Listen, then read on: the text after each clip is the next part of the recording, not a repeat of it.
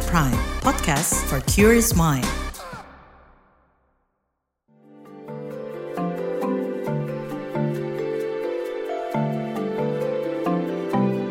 Saga, cerita tentang nama, peristiwa, dan fakta.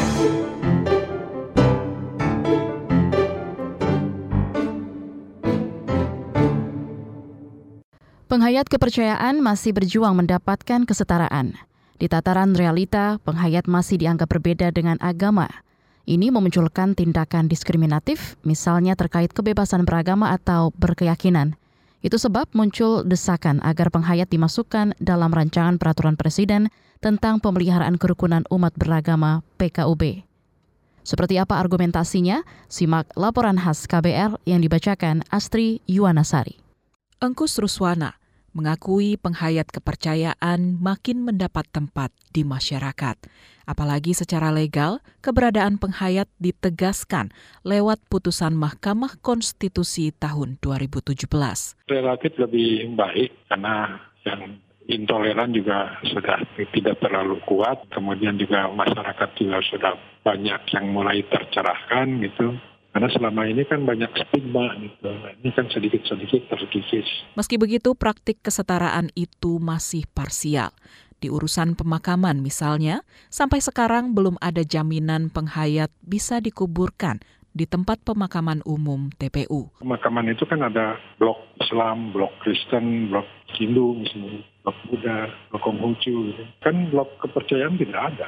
Penghayat budidaya ini mengalami langsung diskriminasi itu saat hendak memakamkan jenazah ibunya pada 2001 silam. Warga setempat menolak karena menganggap ibu Engkus tidak memiliki agama. Setelah berunding panjang, akhirnya jenazah boleh dimakamkan di sana dengan syarat harus disolatkan dulu. Kalau ada kasus-kasus kematian, penguburan itu biasanya dimakamkan di makam keluarga. Tapi kalau yang di masyarakat kota kan problem. Kadang-kadang akhirnya terpaksa minta dispensasi ke agama tertentu atau terpaksa diagamakan dulu karena negara belum atau pemerintah belum menyediakan. Engkus berharap diskriminasi ini disudahi. Harapannya tertuju pada rancangan peraturan presiden tentang pemeliharaan kerukunan umat beragama atau Ranperpres PKUB yang tengah digodok pemerintah. Penghayat mesti dicantumkan dalam Ranperpres setara enam agama lain. Selanjutnya, penghayat bisa punya wakil resmi di Forum Kerukunan Umat Beragama FKUB. Akses ke fasilitas publik seperti pemakaman pun bakal kian mudah. Kan nanti di Perda misalnya, karena Perpres kan di atas Perda kedudukannya kan, bisa jadi acuan untuk Perda tentang misalnya pemakaman. Engkus bilang di sebagian daerah penghayat sudah dilibatkan dalam FKUB maupun forum lain di masyarakat. Kayak misalnya di Kabupaten Cilacap, terus di Kalimantan Selatan ada Kabupaten Kota Baru. Nah di situ SK Bupatinya sudah mencantumkan perwakilan dari komunitas penghayat sebagai anggota FKUB.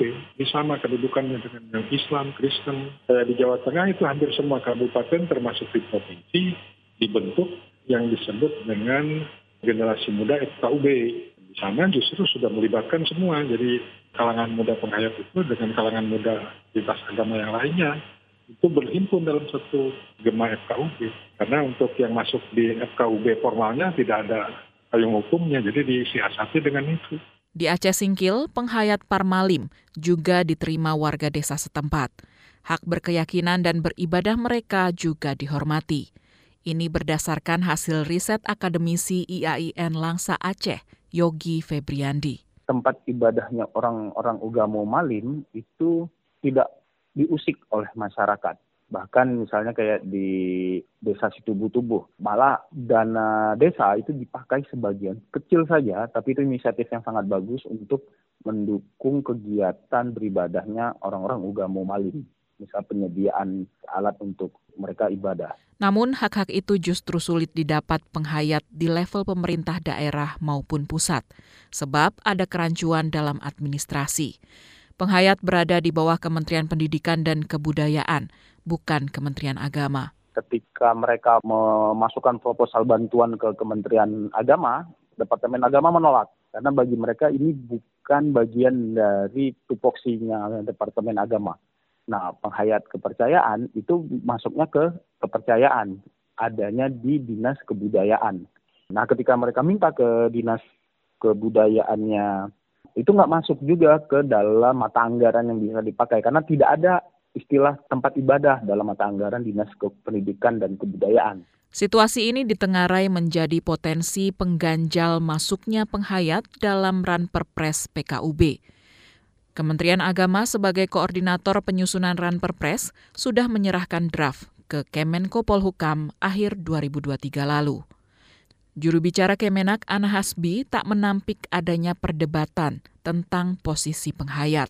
Namun, naskah finalnya masih akan dibahas lintas kementerian. Ya bukan semata-mata Mendikbud saja, misalnya mungkin ada nomenklatur yang harus berubah. Ini karena ini aturan, kita kan nggak bisa parsial melihatnya. Nanti perpres ini mau dibahas betul-betul secara menyeluruh supaya nanti bisa mencakup dan bisa mengatur semuanya kan supaya efektif. Yogi Febriandi, akademisi IAIN Langsa Aceh, mendorong ran perpres PKUB lebih inklusif dengan merangkul penghayat. Langkah ini bisa menjamin hak berkeyakinan dan beribadah mereka. Harusnya ini masuk juga ke dalam perpres ini agar kawan-kawan dari penghayat kepercayaan itu punya legalitas ketika mereka ingin mengurus izin tempat ibadah mereka atau ketika mereka memiliki masalah dengan tempat ibadah mereka. Ini juga penting karena di FKUB kan selama ini itu hanya untuk kelompok-kelompok agama besar, tapi kan tidak diisi oleh kelompok-kelompok kepercayaan. Harusnya nama perpres ini adalah Forum Kerukunan Umat Beragama atau Berkeyakinan. Sementara itu, Komisioner Komnas HAM Pramono Ubaid berpandangan kerumitan ini bersumber dari cara pemerintah memandang penghayat. Jika perspektif pembuat kebijakan masih salah kaprah, maka sulit berharap peran perpres PKUB sebagai pintu masuk kesetaraan bagi penghayat. Dalam banyak hal karena mereka menjadi bagian dari budaya, yaitu sering kali seolah-olah negara itu cukup memelihara agar tidak punah. Itu bagian dari seni, dari budaya, dari adat istiadat gitu. Padahal bukan kan gitu. Padahal itu bagian dari sistem kepercayaan yang memang dianut oleh sebagian bagian dari warga kita. Kita tidak boleh menggunakan cara pandang kita yang monoteistik gitu ya. Demikian laporan khas KBR. Saya Astri Yuwanasari.